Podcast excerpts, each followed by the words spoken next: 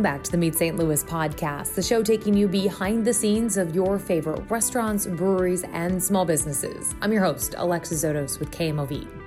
A decade ago, Phil and Emily Wymore moved back to St. Louis with the dream of opening a craft brewery. In 2011, well, it was a year for the books when it comes to the craft beer scene. It was the year we saw Perennial Artisan Ales, Urban Chestnut, Four Hands, and Civil Life all open their doors. And we continue to see the craft beer scene grow over the last decade. And it's still growing, as evidenced by Perennial's second location, now open in Webster Groves. The popular brewery teamed up with one of the area's most popular restaurants, Olive Oak. So this week, we're bringing you a conversation with Perennial co founder Emily Wymore, newly named head brewer of the new location, Chris Knaust, and Olive and Oak owner, Mark Hinkle. We gathered in the new location on Lockwood to talk all about beer, community, and collaboration. So let's meet everyone.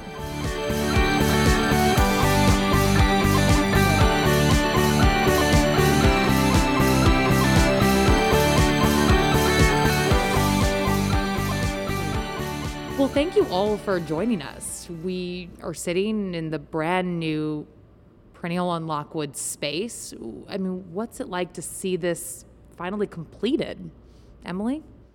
Uh, it's been an amazing journey, and we are super excited about how everything turned out. Um, obviously, you know, we're really excited to actually be able to let people in, which we don't exactly know when that will be yet, but um, yeah, it's John O'Brien was the designer and he did an incredible job and it feels perfect.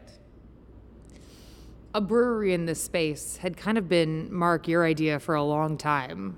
Walk me through sort of how this partnership came to be. Yeah, I mean, Greg and I had talked about this for a long time. And as soon as this building was, we knew it was going to hit the market and we were keeping an eye on it. And I mean, it was it just screamed brewpub to us, and it was something that not just Webster, but kind of the the county, I guess, needed as a whole, and you know, it just seemed like the perfect fit. And when we we also knew from day one that we did not want to start brewing or get into brewing on our own. It's not, it's not. We are good at drinking beer. We know nothing about making beer. I, I probably did some home brew like 15 years ago, and it was absolutely terrible. And I quit that pretty quickly. And um, you know, we've we've had a long relationship with Perennial, and it was just uh, I think the brands align really well, um, and it was just a, a, perfect fit. So, and when it, when I reached out to Emily, you know, I, I just assumed that we'd hear a yeah, we've got a lot going on. Don't know if you know, but it was not that at all. And I, I think I, I, I remember standing in my backyard and making that phone call, and I, I remembered that just knowing they seemed as excited as we were by the, the idea at that point. So. Yeah, I was standing on a street corner in New York when he called, coming back from a work trip, and I it was raining, and I just immediately started crying tears of joy because it's you know it's something that I've wanted to do for a long time. Perennial's been looking for a second location for years, and really, this is perfect. Mm-hmm. What what do you remember the moment um, that you guys realized that you you could expand, that you wanted to expand to another location?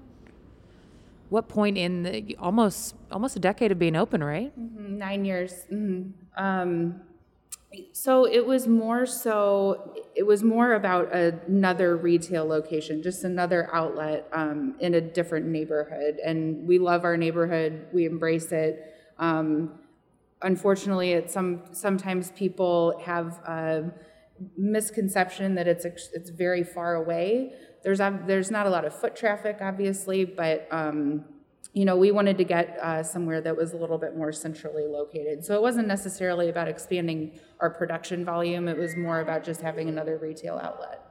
You guys are located in, in pretty deep South City, um, kind of right there as far on the city border as you can get. What initially brought you guys to that location when you and Phil moved back here? Mm-hmm. What, in 2010 2010 mm-hmm. yeah the um, we got connected with the developer of the building who uh, redeveloped the tim lofts and got an incredible real estate deal. Um, and, you know, it's allowed us to expand like we have. You know, we started with just the about a third of the ground floor, and now we've taken over the whole ground floor um, of the building.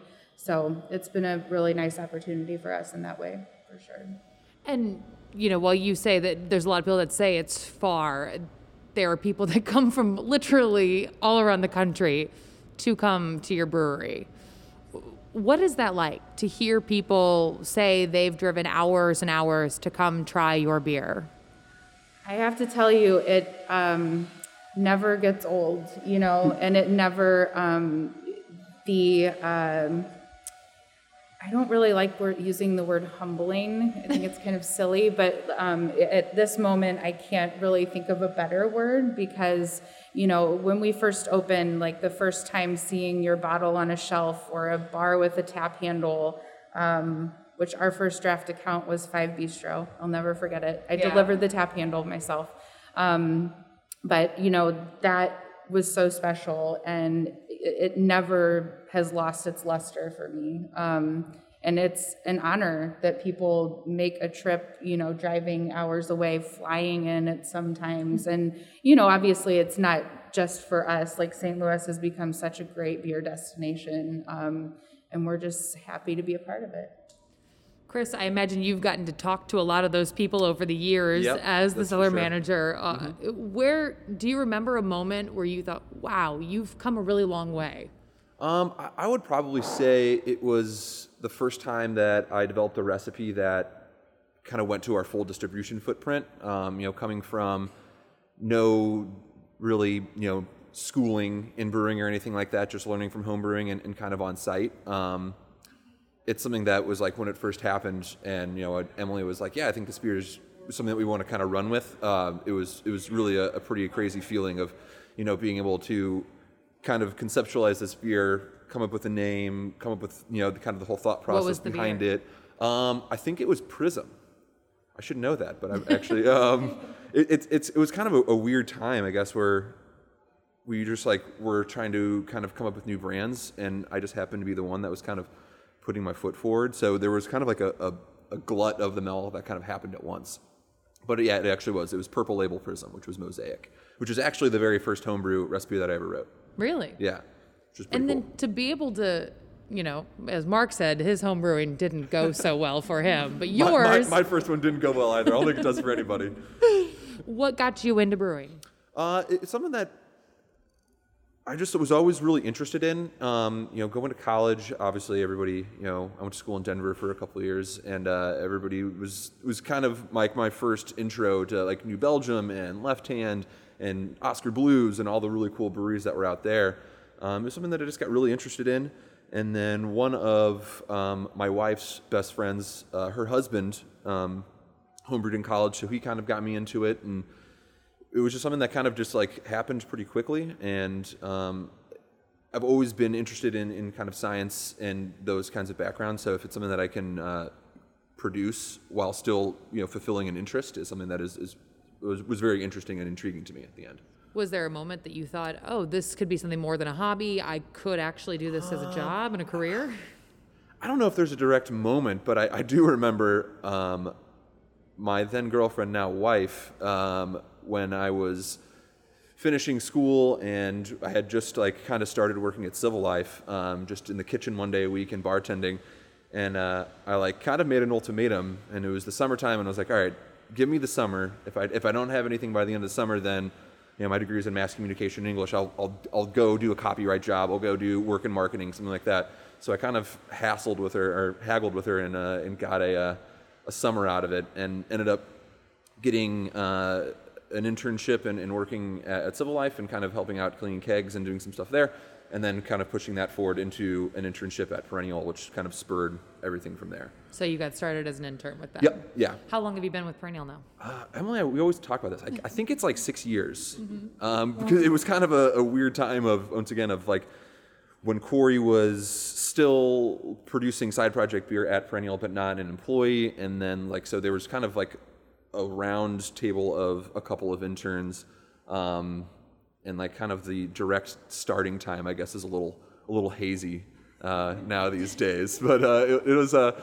I, I think six years is a, is, a, is a good bet. Did you feel like you had sort of hit the internship jackpot working Oh, at Perennial? Totally, totally. And I, I, I had a little bit of an in. Uh, Tim, our head brewer, um, we had some mutual friends from college, so um, I just I had a you know I had an in, and I would bring up homebrews to have Corey try and Phil try, and, and Jonathan Moxie at the time when he was there, and Andy Hilly when he was there, and uh, I guess they liked him, and uh, I guess they liked me. So it was uh, you know.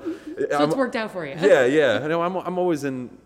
I've always been in the belief from working in restaurants and just kind of like going through my life, like you can, if, if you like the person, you can kind of work with them in any way. It's it's kind of developing these relationships first, and especially in this industry, it's getting you know putting your foot forward, taking you know jumping off that ledge, kind of like putting yourself out there, and if people like it, they do- like great. If they don't, kind of having to deal with the criticism, um, and it's something that I've always enjoyed doing, and yeah, I guess it, it, it worked out pretty well for me. So you'll be moving over here to the Lockwood location as the head brewer here. Yeah. Uh, what does that mean for you to, to be able to sort of really take the helm here? Yeah, I'm, I'm really excited about it. Um, I've been keeping a catalog of, of different recipes and different beer names that I've been wanting to do for a long time, and it's actually kind of been dwindling down from some brews that I've been doing at uh, the South City location. Uh, but it's something that I'm, I'm just really excited to kind of like push forward my own vision, and that's not to say that Emily and Phil don't allow me to do that currently, which they definitely do, but it's something that I can kind of mold from the ground floor up, like uh, especially in regards to like the labels that we've had. Um, I, I've always wanted to had I've had this vision in my mind of having a singular artist and a singular kind of focal point uh, for the art, and we can kind of go into that later. But Mark has a really good friend, Peter Mannion, who does amazing art, and he kind of showed me some of the stuff, and it ended up being like exactly what I kind of had in mind for everything. So it's even kind of conceptualizing labels and going from there um, on top of the whole beer, and then being able to work in a beautiful space and have my input in the design and everything like that. It's just been it's been a, a dream come true, really.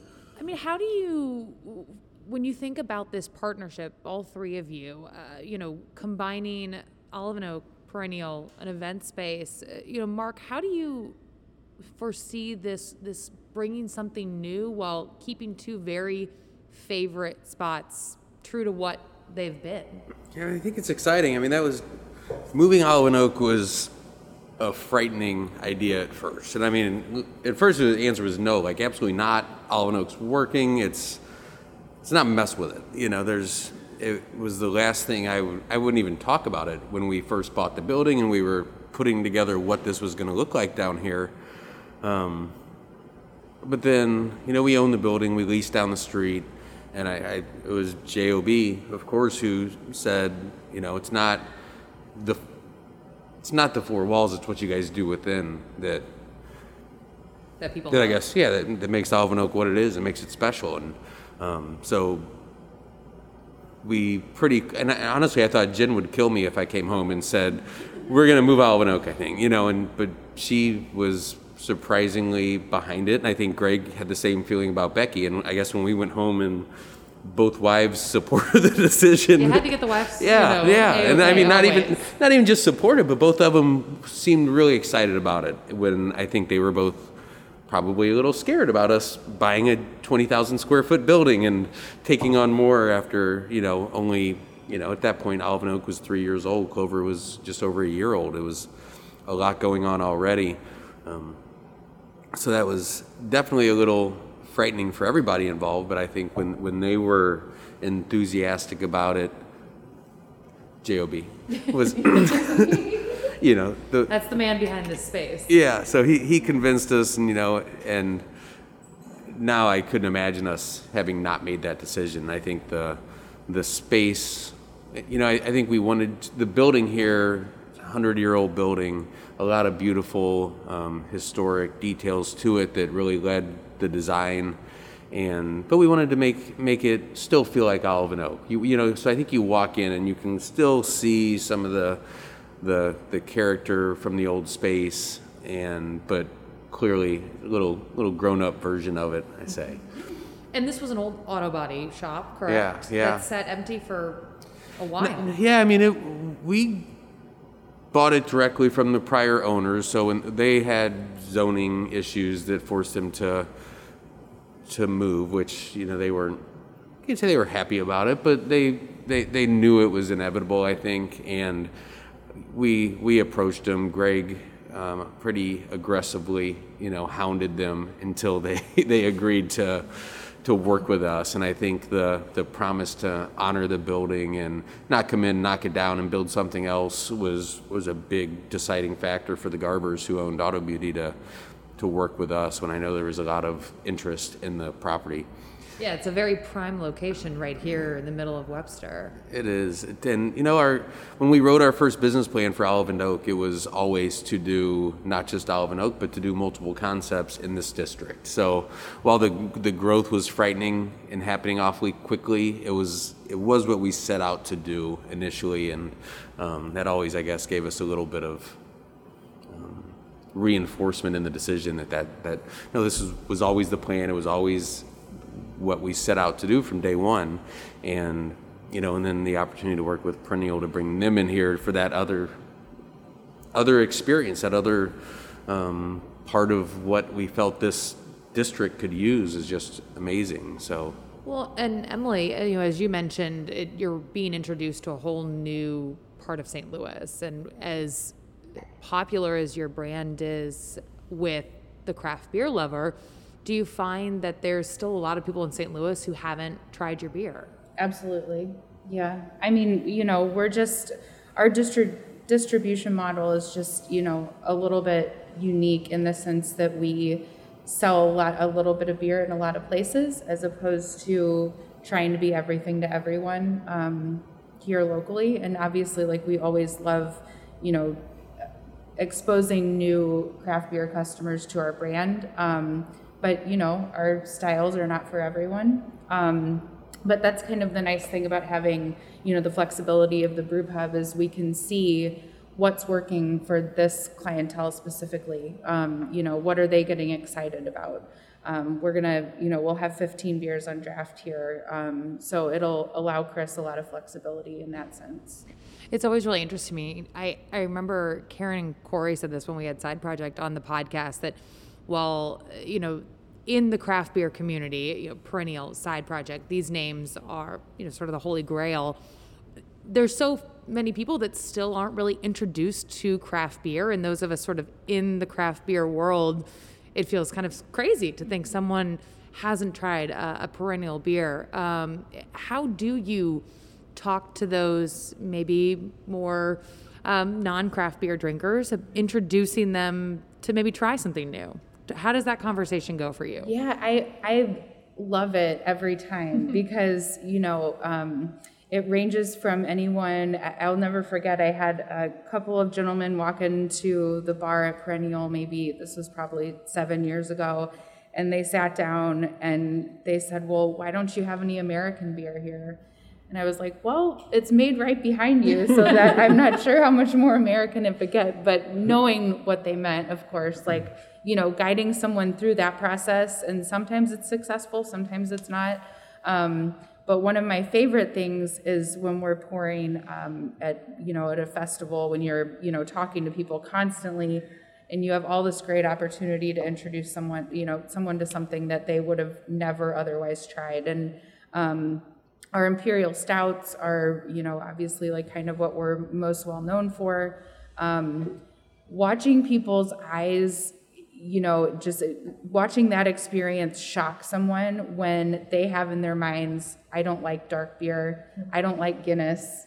I would never, you know, order this on a menu, but watching them experience that and like opening their eyes to like that whole new world of beer that you know, in a lot of ways doesn't actually taste like beer. Um, that's really a lot of fun. And those stouts have, have really, um, you know, we talked about people traveling from all over the country to try those stouts. I mean, your barrel age program is, is pretty incredible. How do you see that expanding, growing here at the new space? Um, so it'll be pretty limited. Um, I'm working on kind of keeping it similar but keeping it different. Like I wouldn't expect me for me to make Abraxas here, which is you know our our, our ancho chili cinnamon kind of Mexican chocolate style stout, um, just because I don't see why there would be a point to that. Um, we kind of run our stout program in a way that we have a very similar recipe and then add different adjuncts um, to make different brands, which is a nice way because that base beer is just so perfect for adding different things to it. Um, something that I've kind of been thinking about is, is probably developing a, a touch of a different recipe just to have my own spin here. Um, kind of using the years of experience of brewing a lot of stout over there and kind of being able to fine tune it here and there, um, which I'm really excited about. Uh, as far as barrel aging going, uh, it mostly is going to be just um, spirit barrel aged stuff, so stouts. I, I, was kind of tinkering with the idea of getting some mixed cultures uh, in here, but then I'm really just frightened of that being such a small space and kind of contaminating other things. So for people who don't know that much about mm-hmm. brewing, talk about what you mean by that. Yeah, what, so, why it makes a difference the size of the space. Mm-hmm. Uh, so one thing, it'll kind of be a compound answer. So one, one thing that has been really beneficial uh, of our South City location is that we are able to expand and thus kind of isolate um, our clean beer program, as we'll say, to our funky beer program. Um, so when we're making these sour beers, there's a couple different ways of doing it. Um, you can quick sour, uh, which is basically overnight, with that uses lactobacillus, which is going to be the souring bacteria in, in yogurt. Um, or you can use different kind of ambient bacteria, um, wild yeasts, and other uh, factors that will create a long aging souring process. Uh, most of those are going to be aged in oak, uh, wine barrels, or foeders. Um, and those yeast and bacteria can contaminate beers that you don't want to become sour and, and ruin equipment and ruin beers. And that's something that I just, with the space being the brewery, the brew pub space in the back being so small, the brewery itself uh, is just something that I, I just don't really necessarily want to risk, especially when we have the space to do it at the original location. And so Emily mentioned you guys are going to have 15 beers on tap here. So will there be a combination of, of new ones coming from this location as well as pulling from um, the South City location? Yeah, I, we haven't necessarily figured that uh, that as far out, but I, I, kind of have a vision in my mind of, of having 10 to 12 beers made in house here and then filling out the rest of them from uh, South City because it'd be silly not to have Saison de Lis or Southside Blonde or Pilsner or one of those you know kind of year-round beers, or you'll be able to have Abraxas and coffee stout and you know whatever stout du jour uh, of the of the day is. So, um, yeah. Uh, do you imagine, um, you know, when we're talking about some of those stouts, Abraxas, Maman, that people, you know, really crave? Uh, for people who maybe haven't been to Perennial and been to a beer release, um, you know, explain to them what it's like for you guys to see those lines show up outside of the brewery when you announce that those releases are coming. I know it's stressful. I, you know? I, uh, I'll start. Um, for, for, me, it, it's funny for me because I see it in, in the other brewers. We kind of see it, see a little more of how the day progresses. You know, we've had to make sure people don't camp out. We've had to set times where people get there.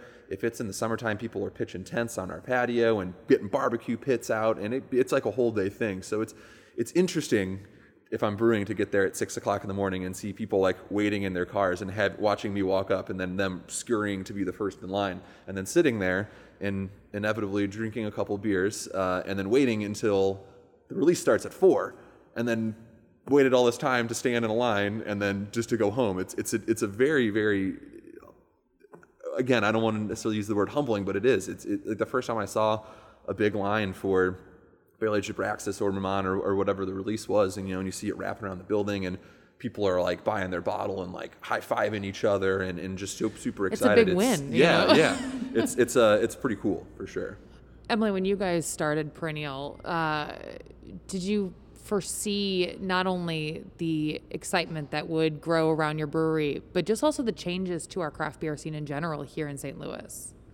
Um, the, let's see. I guess it's hard to say, did you imagine it? Yeah, you could have imagined no, it, but yeah, definitely not. I mean, our, our, business has evolved just like everyone's has, you know, so much um, since we started, and you know, there's a fine balance between doing what you love and the beers that you love and making what we originally you know said that our business model was going to look like um, which a lot of that has stayed the same you know um, Hommel Bier was our first beer saison de lis southside blonde all three of those are still in production.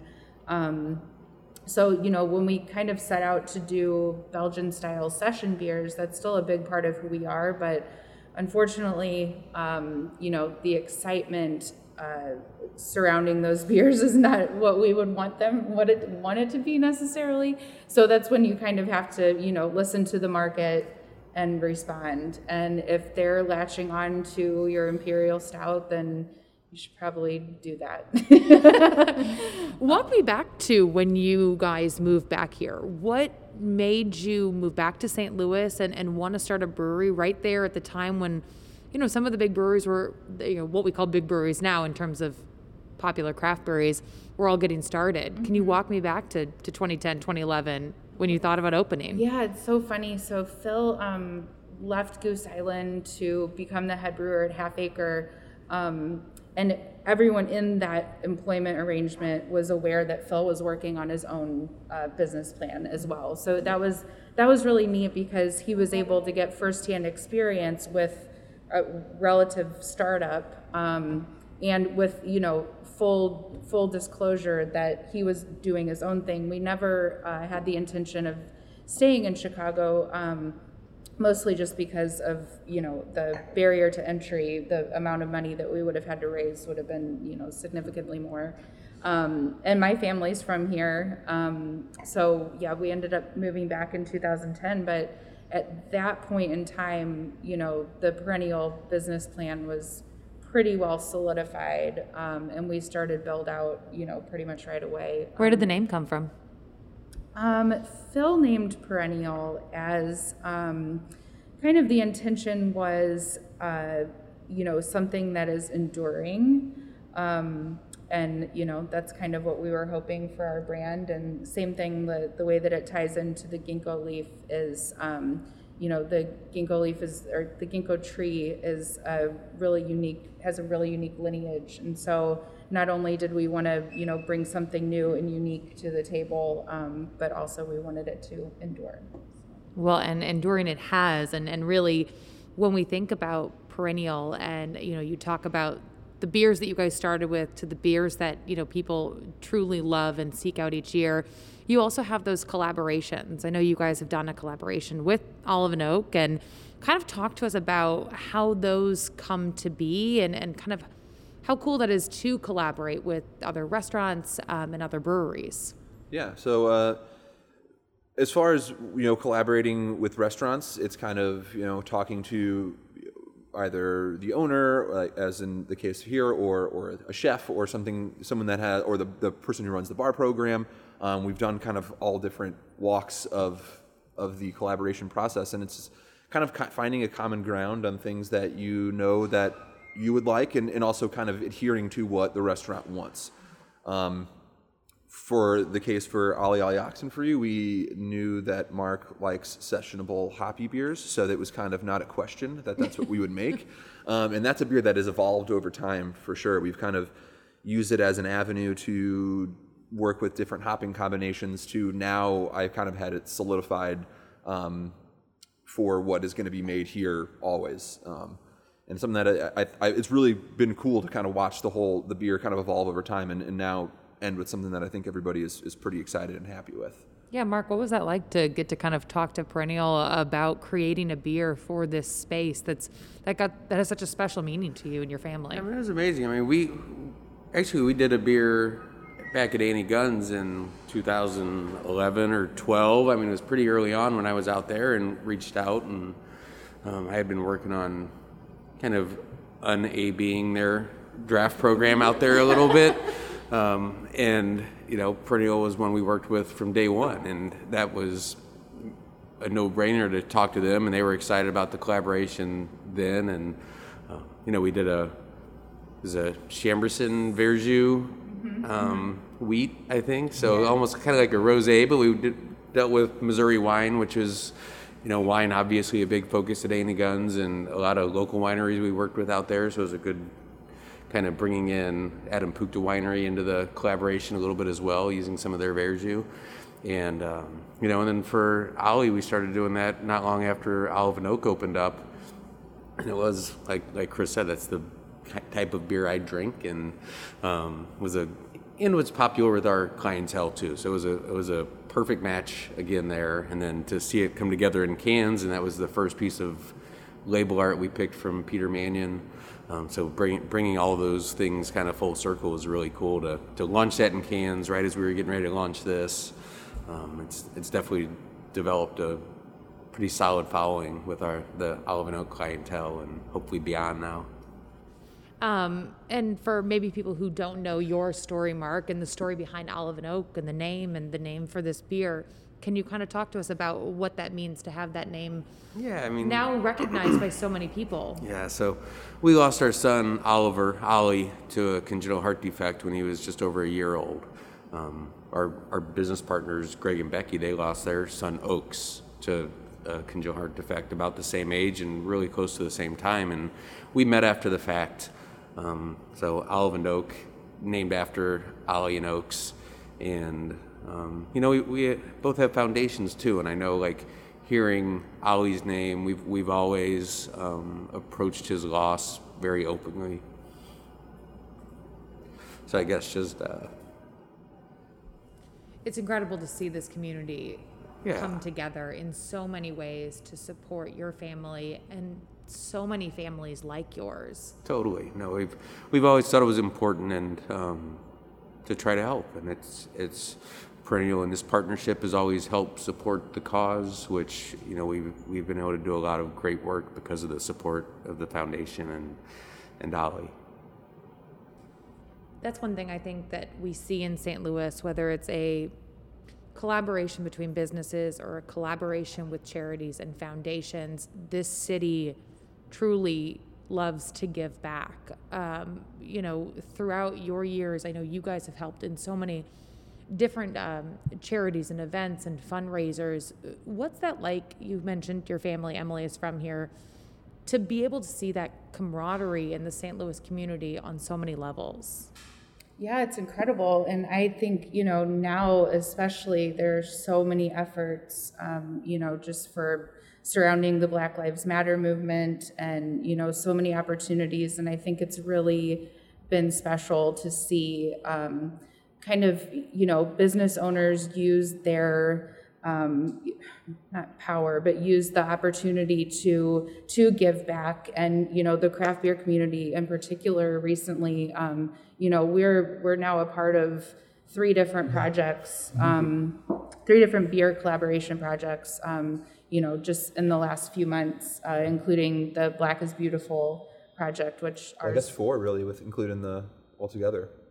oh right, yeah, yeah. The other half one. So Um, So Yeah. Talk about those collaborations. Talk about that Black is Beautiful collaboration, what Yeah. that is, and how it's helping. Yeah, so uh, Black is Beautiful um, is something that uh, some of our friends um, from Weathered Souls, it's a brewery down in, in Houston, um, Marcus, who's one of the owners, uh, he's come up to Perennial a, a number of times. He comes up to St. Louis a lot. Um, has always been like an incredible supporter of our brand, and and the reaction that he had when we said that we were interested in, in participating was was like just an incredible thing. Like he was so excited about it, um, and kind of mentioned our take on what we were kind of doing with it. So, a little background: they sent out um, a stout recipe to everybody that they wanted to brew, uh, but also kind of gave breweries liberties to to create their own and wi- their own recipe and kind of change things up a little bit. So for ours, we took um, our our base stout recipe um, and then hand selected uh, a small portion of uh, spirit barrel aged beers. Um, the oldest of which I think, if I remember correctly, was about 26 months. Um, some 19 month old uh, stout, um, and then are blending that with the fresh stout. So 20% barrel aged stout, 80% fresh stout, um, and putting into bottles. And something that Emily and I have been talking about doing uh, for a long time and have been interested in. It was kind of just a perfect opportunity to um, help raise some money for the uh, ACLU of Missouri. So it'll be great. I mean, the collaboration of this craft beer scene in St. Louis, the restaurant scene in general, is something that we hear time and time again in every episode that we do. Um, you know, so many of the brewers that we've had on have talked about how instrumental Perennial has been in terms of them not only wanting to, to open breweries here in the St. Louis area, but also just um, you know that that collaboration that this city is is really all about lifting each other up. When you hear that, from other brewers, from other restaurant owners, what goes through your mind?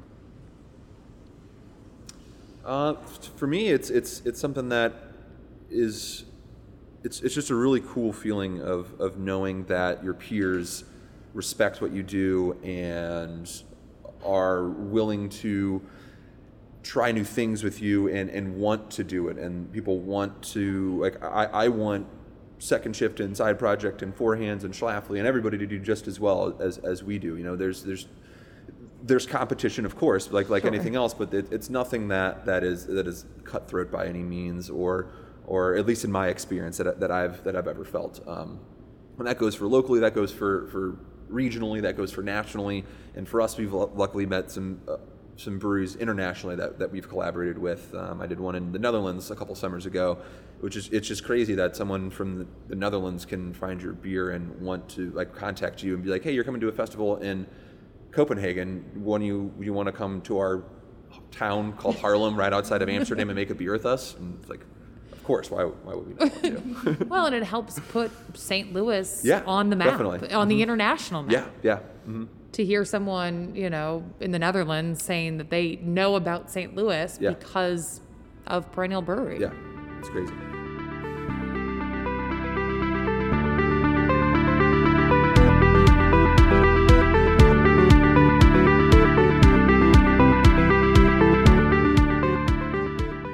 of the pandemic, it's not clear exactly when you'll be able to sit inside at the new bar of the Perennial on Lockwood location, but you can visit for lunch on the patio and, of course, pick up some of their beer curbside.